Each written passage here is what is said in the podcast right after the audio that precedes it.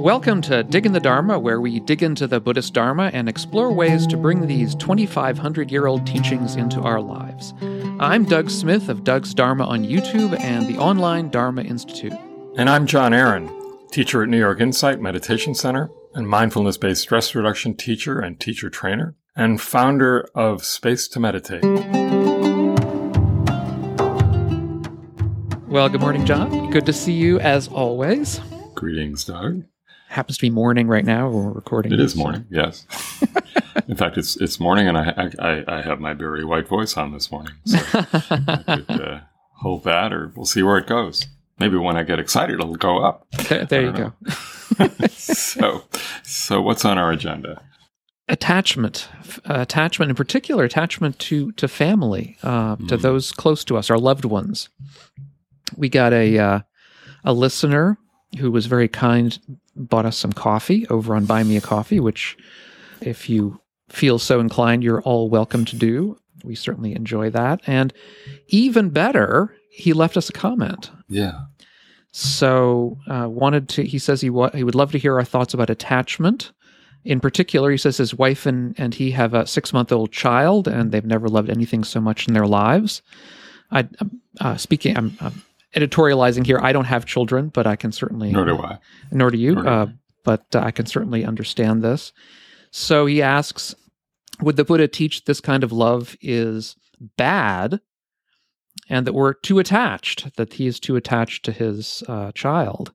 He asks, you know, goes on to ask about any other loved ones. That this is a difficult area for many of us uh, with practicing uh, Buddha Dharma. And I, you know, this is a this is a as we were mentioning before the before we started recording, this is sort of a, an evergreen topic. I think. Yeah. Yeah. Uh, I've certainly done a video on this topic in uh, We've done a several years ago. Yeah, Uh, we've done a podcast about uh, attachment for Mm. sure, and it's complicated. It's Yeah. not complicated, but it's challenging. yeah, and this is sort of we're getting in. I, I want to say we're getting into the sort of deep end of the pool with this question as far as attachment goes, because there's, to my way of, I mean, there's sort of different, many, many different. You know, it's like a continuum of attachments that we have in life, and when you get to family, that's really down at the at the at the deep end. Right. I mean, we could start with the fourth of the five reflections, Mm, which simply states something like, "All that is near and dear to you will be lost." yeah, And at some point, it will be lost. There's no way around that. Either you will go, or what is near and dear to you will go. I certainly know people who, you know, who have lost their children um, before they've died, and and you know, there there can't be anything.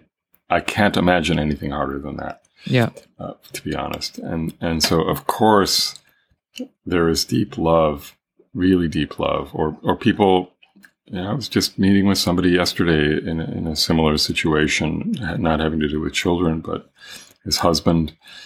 You know, so there's there's grieving, as I think Sharon Salzberg said. You know, grieving is love with no place to land mm, or no one to land on. It's that kind of love. And so I don't, the Buddha was certainly not, the, Buddha's teachings aren't saying, oh, you shouldn't love anyone. I mean, you know, in an, in, in an attached, uh, you know, an, an intimate attached love relationship. The question of it, love versus attachment, I think is, is sort of the key here. What does it mean to be attached? yeah. That's that's key, I think here. Yeah. And the second noble truth is, of course, talking about clinging. I don't think attachment finds its way in a translation of the second noble truth, does it? Well, craving. I mean, it's it's tanha craving, um, Right. Uh, Right. which, Which you is know different. Is well, it's related. It's directly, Yeah. I would say, related to attachment. It's you know, it's the kind of thing that it's this kind of identification, the way that we identify, we spread ourselves out over the world. Over one of the places we spread ourselves out most thickly is to to family. You know, we identify with our family. We, you know, want them to Sure. to do things. we want them to be a certain way. Yeah. And so that that can go in in in unhealthy directions or it can go in a healthy direction. hmm And I think at the time we realize, you know, so so what when do we realize it's in an unhealthy direction? You know, it's like, in other words, if if we are so attached to our spouse or our child that our identity is linked to that, then maybe that's not so healthy. Yeah. Um, which you know doesn't mean you don't love the child, but it means something has gone a little over the top. And it's it's um, I mean I, I will say when I was growing up, you know I grew up uh, my my formative years were in a relatively small town, and I'm almost embarrassed to say this, but when I was in high school, I starred in Fiddler on the Roof. Ah, cool. And, uh, you know, it was, it was really fun. Uh, it was a small enough school that I, I will say that, and, and, it was in rural New Hampshire. And uh, while I was, act, you know, acting wise, I was certainly qualified for the role. I also happened to be the only Jew in the school. so um, they had no choice. No, they, they had a choice. Anyway, so after that, it's like, whenever like my mom would go shopping, oh, you're Jon's mom. You know, it was always like that identification, right? Mm. They were identified, you know, people were identifying them with me as opposed to, you know, me being, you know, but that was kind of light hearted and, and, um, uh, my, you know, they weren't attached to me for, for what I was doing. You know, they were happy that I was happy and that they were happy, you know, that made them happy and so can you know so so this idea of being you know to having that experience of love that is far greater than anything else you've loved like uh, loving of your child. Mm. uh, that that to me isn't at all unhealthy. It it would only lead to suffering if your whole identification is is based on that. Naturally though if the child is lost you're going to suffer and and that's human. And of course, you know, we can also relate this, you know, the fact that the Buddha left his child before he was the Buddha. Yeah. Well, he, um, yeah, she was, I guess his, I don't remember if his child was born at the time. I was it. Well, who knows? Yeah. But the story is that the child was born, yeah. I think. And, you know, there's, you know, there's a lot of, some people find real a real problem with that. You know, he abandoned his family, but it also wasn't that unusual back in those days. Well, that's I what I was going to say. Is that there yeah. was, and and I think this is an a, an important thing to at least get some historical context on and to try to see a little bit of the early tradition. There is that within Indian culture at the time, and even I think to a to an extent even today, there's this idea that the the person who's looking for some kind of liberation, final liberation, is going to leave their family. Um, they're not going to do it from within a family atmosphere. I mean, they're going to either literally leave the family or they're going to search for this at a time in their lives when they're old enough that they right. can, you know, leave the family without too much disruption. Yeah. So, I mean, the Buddha, of course, he wasn't the Buddha at the time, as you say. I mean, he was not enlightened, and that's important to keep in mind. Yeah. He was just a sort of, you know, quote unquote, at least, you know, in the early tradition, he was sort of a quote unquote ordinary person. But, you know, somebody with a real desire to to to, to find this kind of liberation. In order to do that, he felt he had to leave his family because there was just too much attachment there. And, you know, then later on, he said in a number of suttas that, you know, that he recommended people to join the monastic order if they really wanted to attain a liberation because the, the lay life was, uh, I think he used the word dusty kind of existence where, you know, your, the dust got in your eyes. It was difficult, difficult to pursue the, you know, this kind of complete liberation from within that context, which doesn't mean you can't do a lot from within a lay context. And certainly a lot of people did, even within the Buddha's lifetime. Sure. Yeah. But you know, if you wanted to sort of go that complete distance, it was he, he, he recommended you leave that behind. Yeah, and you know, so even now, I mean, people who go into who, who decide to follow that path and into a monastic order often wait until their families are, if they have a family, and wait wait till the family you know can take care of itself, or where the kids have left the nest, or whatever. Right. And so there's not there, there are situations that I know of where people have done that. Um, you know, Pema Chodron is a, you know, mm. she's a grandmother. Mm-hmm. Um, and there, there are any number of others that there are, of course, not all monastic traditions require celibacy.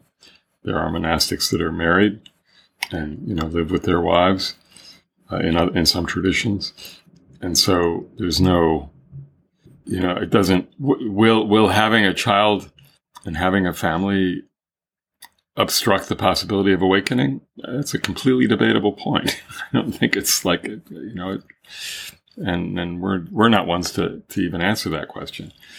But the other aspect of it that, that um, you know, there's the famous the mustard seed sutta um, of the young woman who's you know just grief stricken because she lost her young child, and of course, 2,500 years ago, you know, childhood mortality was nothing unusual. It was you know, people lost kids all the time, and regardless, the Buddha said, "Well, why don't you go to every family and ask them if they've lost someone?" bring back a mustard seed for every family that hasn't. And that he's going to make a potion to to, to cure yeah. her of her illness yeah. of sadness if he yeah. if she can find somebody. And uh, so naturally, of course, she didn't. Uh, at least according to the sutta, you know. And so, you know, she she she realized that you know that was life basically. That doesn't mean she he didn't chide her for being sad or grieving. I mean, it was just like recognizing that these are realities. So, going back to that fourth uh, of the five reflections, if in fact you you accept that everything that is near and dear to you will be lost, then while it's here, you love it as much as possible, as much as you can, you know. But no, no, at the same time it could be gone the next day that's actually quite remarkable because it's a reminder that, oh, yeah, you better, you know, it's just here, here's this young child. I, I need to love this child as much as possible because something could happen. Right. And there's also the, I mean, uh, difference that we were mentioning earlier between sort of attached and um, non attached love, which I think is a, is a critical thing to keep in mind because there's so often love is understood as you know you do something for me and I do something for you kind of thing, uh, right. where it's sort of manipulative. Whereas a sort of a more pure, non-attached love is that you want the the other person to be happy, no matter what they do, uh, right. and if as long as they're happy, then that's fine with you. You know, as long as they're doing well and happy and all the rest, then that's great. And that's a more, I, I think of that as a more non attached sort of love that's uh, perhaps a little bit healthier for everybody involved. Yes. A six month old, which will soon become a, by the time this airs, might become a seven month old. You want to make as happy as possible. You want to see being happy, but also when the child isn't happy, you know, you do everything that you can to make it happy at the same time, you know, you also want it to want a child to, you know, to, to act wholesomely. Mm-hmm. And if a, if a child acts unwholesomely for whatever reason, you know, then how do you work with, you know, how do you, how do you handle that? You don't stop loving the child, right? That's unattached love. You, you love the child regardless. And if it starts to, to act in a way that is not in your you know, not in, in a common context, one of wholesomeness. You know, how do you work with that? Do you take it personally? It's my fault that the child isn't doing that way, or is it something else? Mm. There's so many conditions involved here. You know, when when the relationship turns in a particular way, how do you work with it? And that would be the situation with a child or with a, another loved one as well. I mean, with parents and, and spouses and certainly if if your identity is so linked up with the relationship that when the relationship shifts, you feel lost, then there's something unhealthy there. Yeah. Um, not that you might not feel lost for a day or two or, or even a week or more, you know, but at some point, and it's sad. Uh, I, I, I remember also a situation where an, uh, an, older friend of mine who I met actually on who's no who's no longer with us, I met while uh, he offered a ride up to um, Insight Meditation Society on one of my first retreats that I went on. and he had lost his wife recently. Ten years later, he still hadn't gotten over the death of his wife, Oh. or even five years later. Well, five years later, and and um, I mean, I knew that I had introduced him to my mom. I mean, they weren't living in the same town, but they had a lot in common, and, and they really, you know, liked each other. But you know, he just couldn't let go of, of the wife that had died.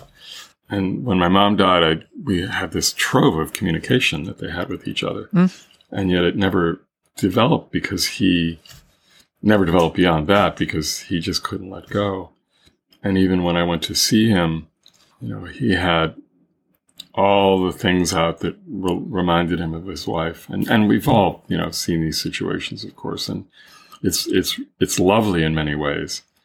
But, you know, when you still have a number of years left, you're going to, you know, by not letting go, there's suffering that uh, evolves and uh, or can. hmm You know, you're never going to be happy.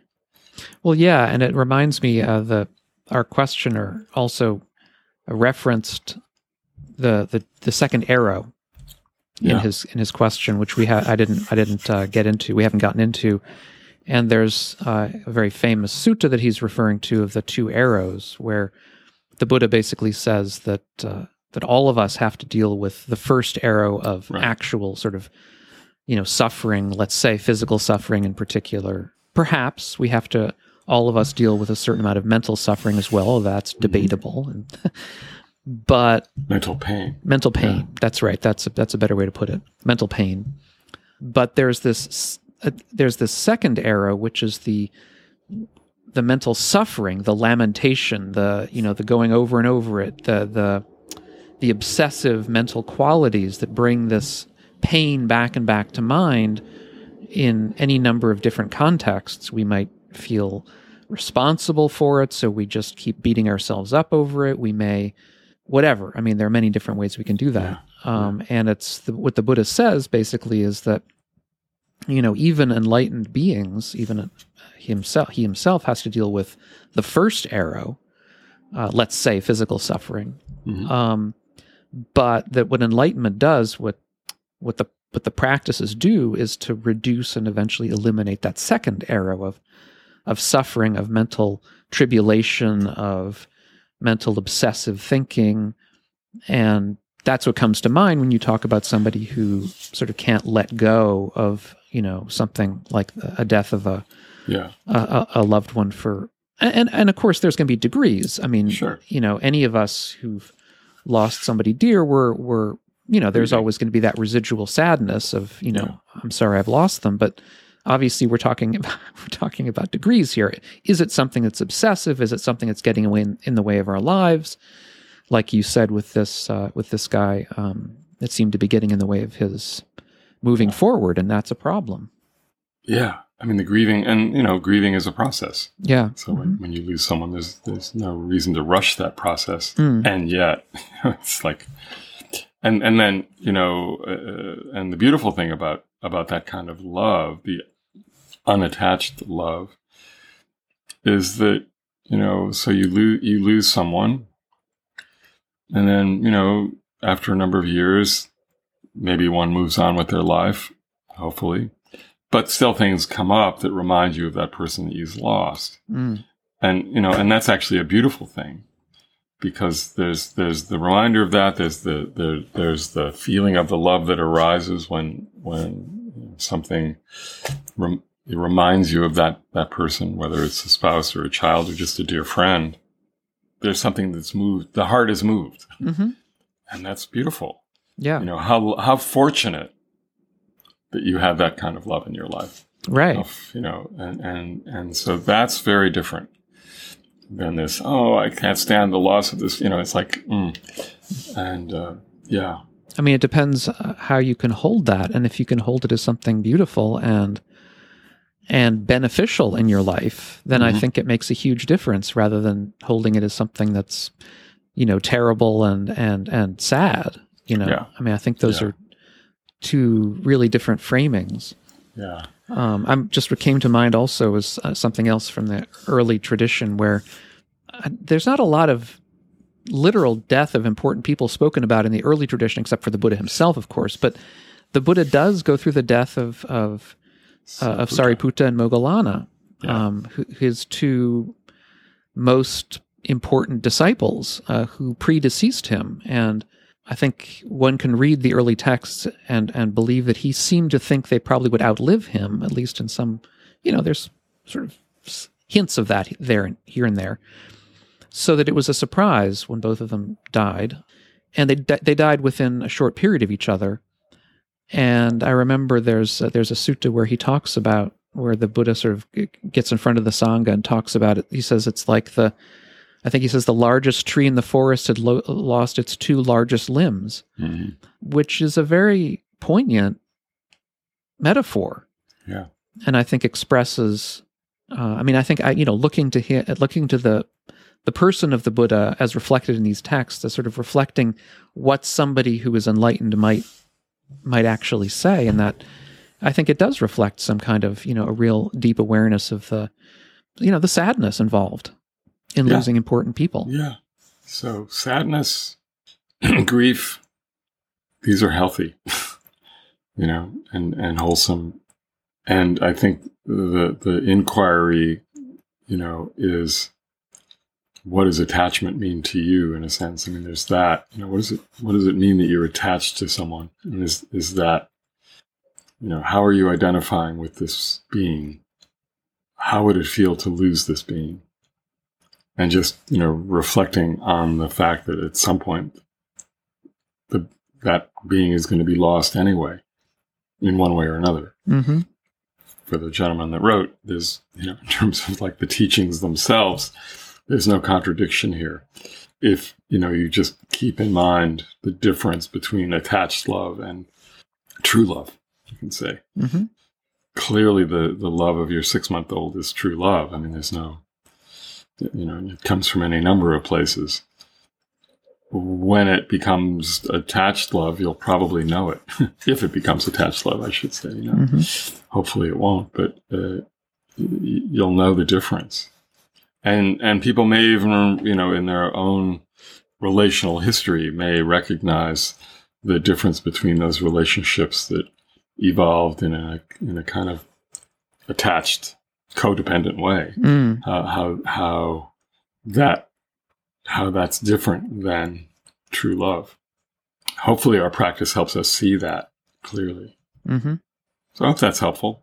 I want to re- repeat what I said at the beginning, which is this is this is t- complicated and difficult. We can deal with attachment in our lives in ways that are a little bit simpler and easier to see. Uh, oftentimes, when we're dealing with family, there's a lot of threads there that, uh, especially you get together with lots of family and, and things come up and sure. you know, I think uh, any of us who've practiced for any period of time, you sort of think, "Oh, I'm I'm in a good place right now," and then you go, you meet with your family, like, "Oops, okay, no, right. Yeah. I'm still I'm still too you know attached in various ways that I didn't realize." And that also brings in expectation and all sorts of other things. So Mhm. it's like, you know, when your six months becomes 10 years old and you have expectations and those expectations aren't there, hmm then you'll discover, you know, what's what. Right, yeah. right, yeah, and and how you frame whatever it is your ethical living that you you know that you think that your child should should do. I mean, that's a huge place of practice too. We all, again, we should want our children and all of our loved ones to be happy. And we, all, many of us believe that you know there's a direct relationship between behaving, you know, in an ethical and a good way and being happy. But then there's this, you know, there's this vague middle ground of, you know, what do we, what are we really talking about? Where families will really break up because, you know, or or or or or, or kick somebody out because they Yeah. think so, some kind of behavior is not ethical Yeah.